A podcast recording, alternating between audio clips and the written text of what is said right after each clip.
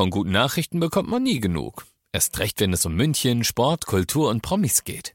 Lesen Sie selbst gute Nachrichten. Heute in der Abendzeitung und auf abendzeitung.de.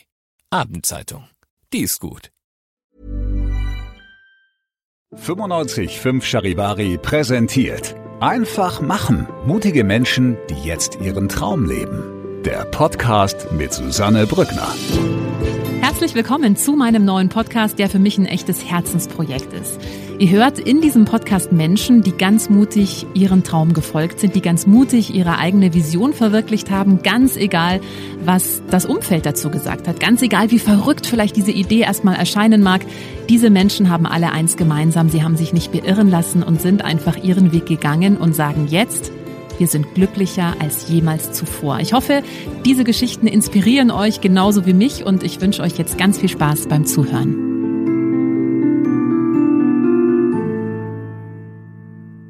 Heute gibt's eine Premiere in meinem Podcast. Du weißt, normalerweise spreche ich immer mit Menschen, die ganz mutig ihren Visionen folgen. Heute allerdings macht das mein lieber Kollege Amadeus Banerjee. Er ist jetzt auch hier bei mir. Hallo, schön, dass du da bist. Grüß dich, Susanne. Oh, was für eine Ehre. Ja, ich freue mich auch sehr, denn du hattest ihn hier im Gespräch. Malik Harris der für uns hier letztes Jahr beim ESC angetreten ist und wir erinnern uns, äh, auf dem letzten Platz gelandet ist leider. Ja, Lief so nicht wirklich so gut. erfolgreich, so wirklich erfolgreich war das Ganze nicht, das ja. muss man wirklich sagen. Aber du hast mit ihm gesprochen und das Gespräch war so interessant, dass ich gesagt habe, hey, weißt du was, Amadeus, das veröffentlichen wir jetzt in diesem Podcast, weil es eben zeigt, dass eine Niederlage nicht immer das Ende von allem ist. Also auch wenn du eine Vision hast und die vielleicht nicht funktioniert hat oder eine Idee hattest, die nicht funktioniert hat, bitte bleib trotzdem weiter weiter dran, gib nicht auf, genauso wie Malik Harris, denn er hat es mittlerweile recht gut überwunden. Das hat er definitiv. Ich habe nämlich im Vorfeld erfahren, dass er beim diesjährigen Vorentscheid des ESC dabei war, als Besucher, als Gast und wollte natürlich von ihm wissen, wie er sich dabei gefühlt hat. Das hören wir uns an. Ganz viel Spaß jetzt mit diesem Gespräch. Ja, es war super schön, weil äh, man das alles nochmal so ein bisschen durchlebt hat, auch meinen Vorentscheid quasi von letztem Jahr. Ähm, und ich konnte dann so ein bisschen, ich war ja auch viel Backstage, habe dann auch mit den anderen so ein bisschen abgehangen und so und konnte das so richtig nachvollziehen, was sie so erzählt hat mit, boah, ich bin voll aufgeregt, jetzt geht's gleich los und so. Ich meinte immer, hey, alles entspannt, genießt doch einfach den Auftritt, alles cool. Ähm, und ja, ich fand es sehr schön, weil ich dann auch einfach wirklich nur Zuschauer war. Das heißt, ich habe mir einfach jetzt ein paar Songs so live angehört. Ähm, ähm, was echt Spaß gemacht hat. Diese Inszenierungen sind ja auch immer irgendwie was Abgefahrenes. Also es ist ja nicht einfach nur ein Konzert, sondern passiert ja immer echt viel. Und ja, war sehr begeistert und glaube auch, dass äh, die äh, verdienten, äh, die verdiente Band quasi gewonnen hat am Ende. Da freue ich mich sehr drauf. Sehr, sehr schön. Über die sprechen wir gleich noch. Jetzt wird mich erstmal interessieren. Ich könnte mir vorstellen, dass während du da dabei warst bei diesem Vorentscheid natürlich auch Erinnerungen an deine eigene ESC äh, mhm. Karriere sozusagen wieder aufgekommen sind. Auf jeden Fall. Was waren das für Gedanken, die dir da in den Kopf gekommen sind? Ach, eigentlich nur richtig schöne. Also äh, ich weiß noch, äh, also zum Beispiel, als ich dann wirklich beim echten ESC war, da wird ja zum Beispiel ganz oft geprobt und geprobt und geprobt. Und ich weiß noch, als ich dann wirklich auf der Bühne stand für den Auftritt selbst, war ich am Ende richtig traurig, weil ich mir dachte, schade, das war das letzte Mal auf der Bühne. So, weißt du, also ich habe das so genossen, auch jedes einzelne Mal. Und äh, dementsprechend war das auch schön, das da nochmal zu sehen und das noch so, so ein bisschen ähm, rückwirkend nochmal so selber zu durchleben. Ähm, ja, es hat Spaß gemacht. Also wie gesagt, ich fand eh diese ganze ESC-Zeit, den Vorentscheid, diese Zeit dazwischen und dann auch der ESC selbst in Turin, das war alles eine der coolsten Zeiten meines Lebens, wirklich. Also es war der Hammer. Ich meine, es ist der größte, ich glaube sogar weltweit größte Musikwettbewerb in diesen Dimensionen, den es ja. überhaupt gibt. Ja. Ich würde behaupten, das kann schon auch ein Leben für einen persönlich schon nochmal verändern. Definitiv. Also hat's bei mir auf jeden Fall. Ähm, ich habe ja auch, also für mich war es ja wirklich auch, muss ich ehrlich sagen, fast ein Segen, auch mit dem letzten Platz tatsächlich. Ähm, weil ich hatte so ein bisschen das Gefühl danach, dass sich die meisten Leute eigentlich hauptsächlich so mit dem ersten, zweiten und mit dem letzten Platz beschäftigt haben und da so reinhören und sagen, aha, wer ist ein letzter? Und dann war irgendwie echt so der Konsens, also so wie ich das so mit dem ganzen Feedback aus der ganzen Welt mitbekommen habe, dass die Leute wirklich das ziemlich cool fanden, was ich gemacht habe. Den Song und die Performance und so und dementsprechend war das für mich so schön zu sehen, dass aus aller Welt halt alle zusammenkommen und das echt gefeiert haben und das hat sehr, sehr viel auch für mich nochmal in meinem ganzen Leben so verändert. Okay, kleines Beispiel dazu vielleicht. Was war so eine Veränderung, die du im Nachhinein zu spüren bekommen hast? Also ich glaube, eine Sache ist, äh, das hat äh, mein ganzes, äh, meine ganze Musik, das ist alles nochmal eine Ebene hochgekommen. Also ich werde jetzt total oft auch woanders äh, angesprochen und erkannt, auch im Ausland, was vorher gar nicht der Fall war. Ähm, und ja, wahnsinnig viele Leute kennen mich und meine Musik inzwischen einfach noch mal viel mehr als, als noch vor dem ESC. Also da, allein dafür war es schon ein Riesensprungbrett. Und ja, wie gesagt, immer wenn dann, wenn das Thema ESC aufkommt bei Leuten, ist eigentlich immer die, die ganz klare Aussage, also das mit dem letzten Platz haben wir nicht verstanden. Wir fanden es eigentlich ziemlich cool, was du gemacht hast. Das freut mich natürlich immer mega. Das heißt, du konntest das für dich selber auch verarbeiten und Ach, bist damit auf einem, auf einem, auf einem grünen Zweig angekommen. 100 Prozent. Noch am selben Abend dachte ich mir, läuft. Sehr, sehr schön. Lernt man da auch nochmal irgendwie irgendetwas über das Musikbusiness, was man davor vielleicht gar nicht auf dem Schirm hatte oder generell mhm. irgendetwas über, keine Ahnung, wie das Publikum einen wahrnimmt, wie man eine Bühnenshow aufstellen muss, damit die durch die mhm. Decke geht. Was ich schon als Lehrerin, als große Lehre mitgenommen habe, ist, ähm, dass ich jetzt noch mehr, ich war das schon vorher immer, aber ich bin jetzt eigentlich noch entspannter bei Auftritten. Also ich hatte eigentlich nur ganz, ganz früher war es bei mir so, dass ich wirklich so, so richtig nervös war vor einem Auftritt. Ähm, aber das habe ich irgendwie durch diese ganzen Shows, die man so spielt, so ein bisschen äh, unter Kontrolle bekommen. Und gerade auch beim ESC war es dann so, dass ich mich einfach so total auf diesen Auftritt gefreut habe. Und ähm, es war einfach für mich schön zu lernen. Ich stand auf der größten Bühne, die es so gibt ungefähr auf der Welt und war eigentlich gar nicht negativ irgendwie nervös, sondern einfach so positiv aufgeregt, so freudig und das äh, so mitzunehmen, also quasi jetzt für die Zukunft, egal welche Show man spielt, man muss sich eigentlich keine Sorgen machen, weil man hat schon, man stand schon auf der größten Bühne und hat es einfach nur genossen. Mega, mega cool. Ja, das nenne ich auf jeden Fall ein Learning. Das schon, oder? Hilft, das hilft ja definitiv dann. Dieses Jahr für uns beim ESC am Start Lord of the Lost. Yes. Du hast dich mit denen auch schätze ich mal, auseinandergesetzt, mhm. logischerweise. Was hältst du von denen? Ich find's richtig nice. Also ich glaube auch, äh, ich, ich bin jetzt wirklich, das habe ich schon immer gesagt, ich bin jetzt nicht der große ESC-Kenner, aber so aus meinem Gefühl äh, würde ich den auch echt gute Chancen ein, einschätzen, weil das ist so eine super eigene Art. Beim ESC kann, kann ja eh, ist ja alles legitim sozusagen. Und ähm, ich finde die Typen super cool, die sind auch so, so, das ist echt lustig, weil die so nett sind. Man denkt es vielleicht gar nicht, wenn man sie auf der Bühne sieht mit ihren Outfits und der Musik, weil das ja doch alles sehr kantig ist, aber es sind super coole, softe, nette Boys irgendwie. Ähm, und ja, deswegen freue ich mich mega für sie und ich bin mir auch sicher, dass die, die haben ja schon, standen ja schon auf vielen großen Bühnen und machen ihr Ding super gut. Deswegen glaube ich, die werden das auch total genießen und freue mich da auf die Show. Lass uns an dieser Stelle jetzt aber unbedingt auch über dich sprechen, mhm. über dich persönlich gleich noch, vorweg aber erstmal über deine Musik. Yes. Dreamer, neuer Hit, läuft bei uns rauf und runter. Geil. nice.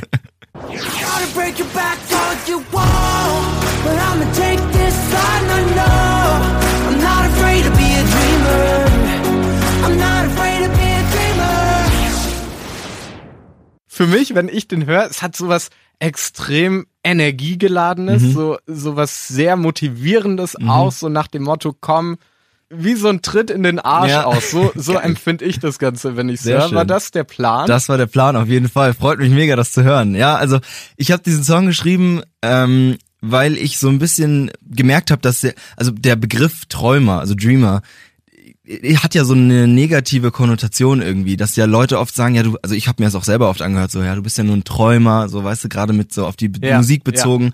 Und ähm, mir ist so ein bisschen aufgefallen, also ich finde das total schade, weil ich finde eigentlich Träumer ist doch ein super schöner Begriff. Ich habe einen Traum, ich habe was, wofür ich irgendwie morgens aufstehe, wofür dass ich Absolut. hart arbeite. Visionen für die genau eine Vision, kann. ja, was was was mich erfüllt.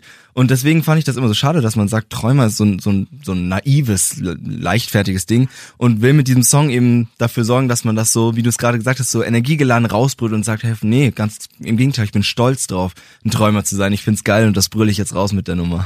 Hat ja auch viel damit zu tun, wie man diesen Traum ausfüllt, beziehungsweise also was man dann mit diesem Traum anstellt. Ja. Natürlich kann man kann man irgendwie davon träumen, drei Millionen Euro auf dem mhm. Konto zu haben, so, da könnte man eventuell natürlich auf den Gedanken kommen, ein bisschen naiv, maybe. Ja, ja. Aber äh, wenn es ein Traum ist, der quasi mit ein bisschen Fleiß und mhm. mit ein bisschen harter Arbeit auch, auch in greifbare Nähe rücken Richtig. kann, why not? Und vor allem, wenn es halt auch ein Traum ist, der einen selber so erfüllt. Also ich kenne so viele Freunde und Bekannte, die Träume hatten, die sie irgendwie aufgegeben haben, allein schon dadurch, weil von außen so viel, weißt du, von den Eltern oder sowas, die so aufgehalten wurden, weißt du, der eine wollte irgendwie Maler werden und das ist ein Traum, wo ich sagen würde, hammermäßig, ich tue alles dafür und, und ich stehe jeden Morgen dafür auf und, und kämpfe dafür und lass dir das eben nicht von anderen Leuten einreden, die sagen, ach nee, jetzt studier mal lieber das oder so.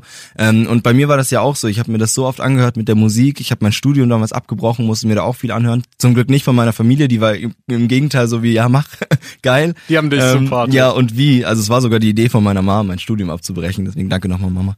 Ähm, ja, und dementsprechend, äh, ja, bin ich da super, super froh drum und wollte jetzt einfach auch so einen Song schreiben, um das nochmal so rauszubrüllen sozusagen, für die Leute da draußen auch. Das ist wahrscheinlich so der große Big Dream. Absolut, ja. Also Ähm. den habe ich auch schon mein Leben lang, also es war für mich immer, ich bin ja in einer sehr musikalischen Familie so groß geworden, deswegen war Musik schon immer mehr als nur Hintergrundgeräusche sozusagen für mich. Ich habe schon ganz früh angefangen, wirklich so Musik zu analysieren und habe mir ähm, irgendwann eine Akustikgitarre einfach geholt. Ich hatte auch keinen Unterricht, sondern habe einfach angefangen zu spielen irgendwie. Ähm, und ja, das war natürlich immer der Traum, irgendwann mal vielleicht auch mal im Radio zu laufen oder so, keine Ahnung.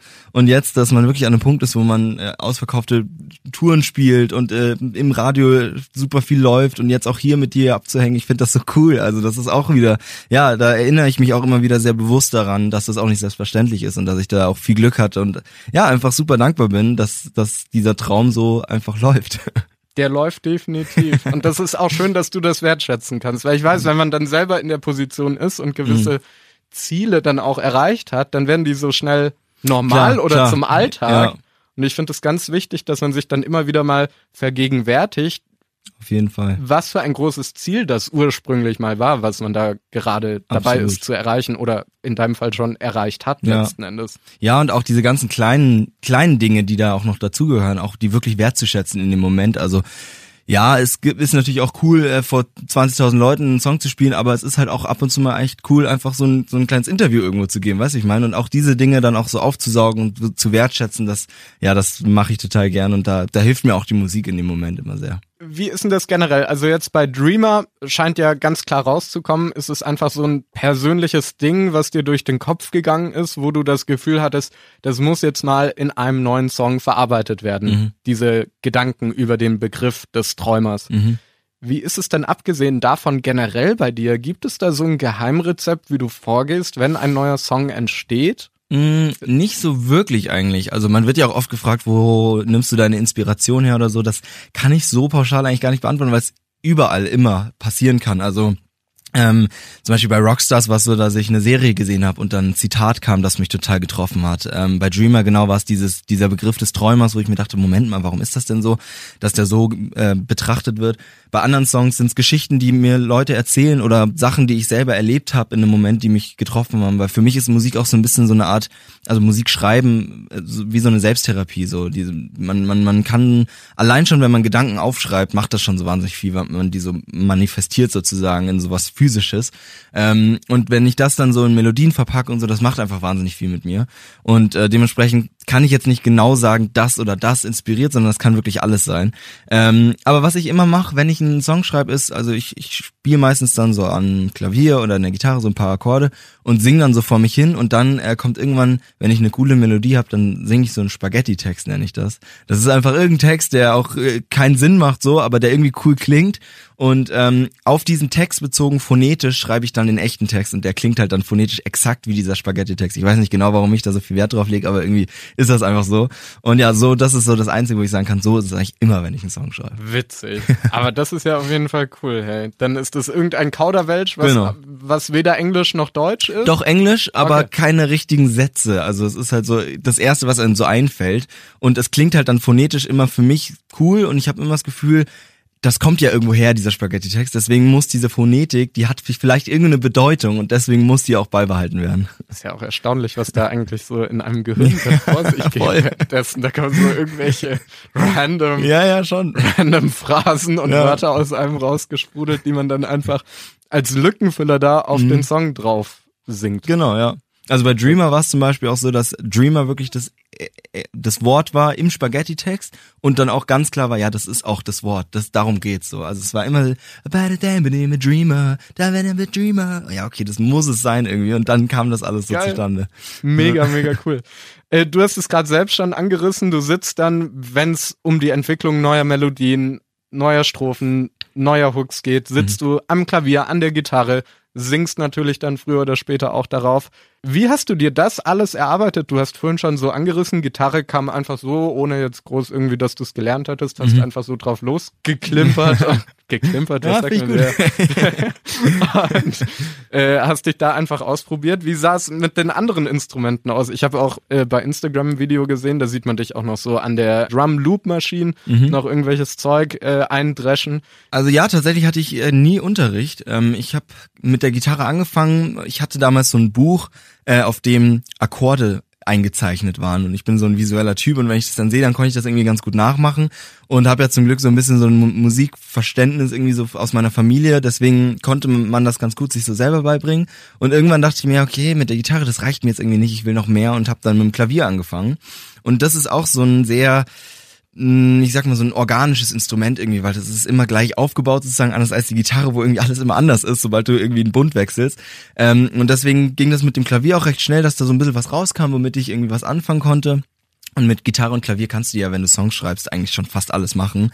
Und irgendwann dachte ich mir, okay, jetzt habe ich ein bisschen Bock auf Beats. Und äh, was halt cool ist bei Drums, ähm, ist, dass es ein wahnsinnig, auch so ein sehr organisches Instrument ist. Also du kannst irgendwie reinprügeln und das klingt schon irgendwie nach irgendwas. Und da ich ja auch ähm, immer alleine auf der Bühne stehe und diese ganzen Instrumente so mische, ähm, habe ich auch gleich so einen eigenen Stil irgendwie gefunden, das alles so zusammen zu vereinen. Ähm, ja, und habe einfach tatsächlich unterm Strich immer einfach angefangen zu spielen, jetzt auch mit dem Bass. Ähm, ja, dass man das alles irgendwie, ich bin einfach so ein Musikfreak. Also es ist auch bei mir so, während andere dann vielleicht irgendwie Social Media machen, was ich auch vielleicht öfter machen müsste, weil ich so wenig mache, weil ich halt immer nur Gitarre und Klavier und Drums und Bass spiele. Ich bin einfach so ein Musikfan. Das ist das Wesentliche. Eben, oder? Darum Musiker, geht's ja auch. Ja, also, deswegen. von daher, solange da genug Output im, im, musikalischen Sinne kommt. Ja, ja, stimmt schon. Deswegen ja, also es ist einfach, glaube ich, wenn man das einfach so als Leidenschaft hat und es einfach ständig macht, dann kommt das irgendwie automatisch, dass man sich da so rein verliebt irgendwie. So mit dieser Loop Station auf der Bühne, ich stelle mir das wahnsinnig kompliziert vor. Jedenfalls, wenn ich da äh, Videos von sehe. Irgendwie ja. mit tausend Knöpfen und Kippschaltern und Fußpedalen oder so. Ja. Der erste Gedanke, als ich da Videos von gesehen habe, war, Alter, wie groß ist die Wahrscheinlichkeit, dass einem da irgendein Fail passiert, ja, während klar. du auf der Bühne stehst? ja, Kannst das passiert das schon auch ab und zu. Passiert? Was, was passiert dann? Auf einmal ist also, gar nichts mehr zu hören? Oder der nee, das eigentlich nicht. Also das Ding ist, ähm, wenn du loopst, äh, ist ja alles live. Also du spielst wirklich eben. live einen Drum Groove, der loopt, also der wird dann aufgenommen und wiederholt, wiederholt sich ständig. Dann ständig. Und dann kannst du immer wieder Sachen hinzufügen, rausnehmen. Das heißt aber auch, wenn du beim Loopen, also beim Aufnehmen einen Fehler machst, dann ist der halt im Loop und dann ist dieser Fehler halt da drin. Und das kann natürlich ständig passieren. Also es können Kleinigkeiten sein, vor allem weil ich halt auch sehr viel gleichzeitig mache. Also ich bin dann irgendwie, mach Beatbox und dann am Klavier und dann an den Drums. Dann kann natürlich sein, wenn da einmal ein Ton nicht stimmt, dann ist halt der ganze Loop kaputt.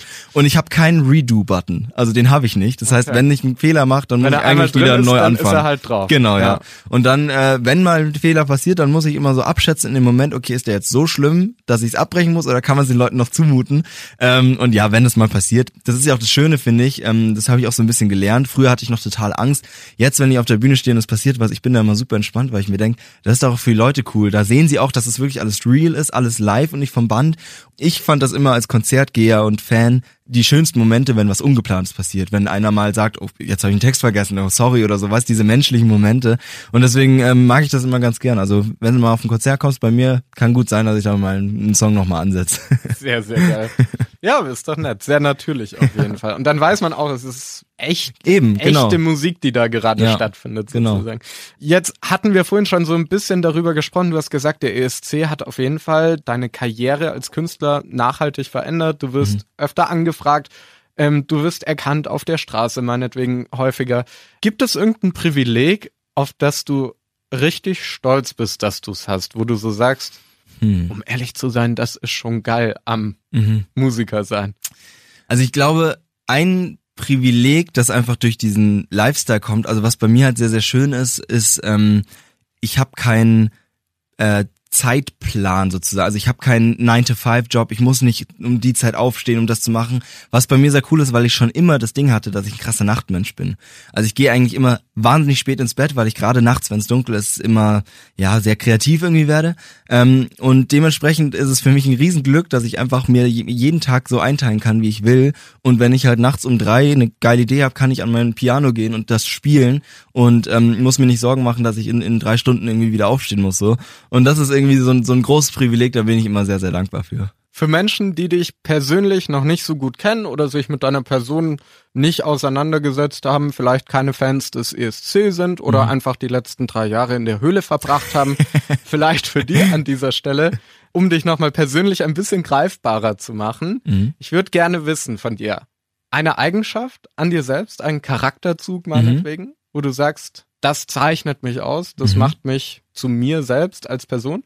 Und auf der anderen Seite ebenso eine Eigenschaft oder einen Charakterzug, den du eigentlich an dir selbst gar nicht leiden kannst. Mhm. Oder wo du zumindest sagst, das müsste ich mal angehen, da möchte ja. ich irgendwas noch verändern, da möchte ich besser drin werden. Mhm. Was auch immer. Aber fangen cool. wir mit den positiven Finde ich cool. Dingen ja, an. Ja, alles klar.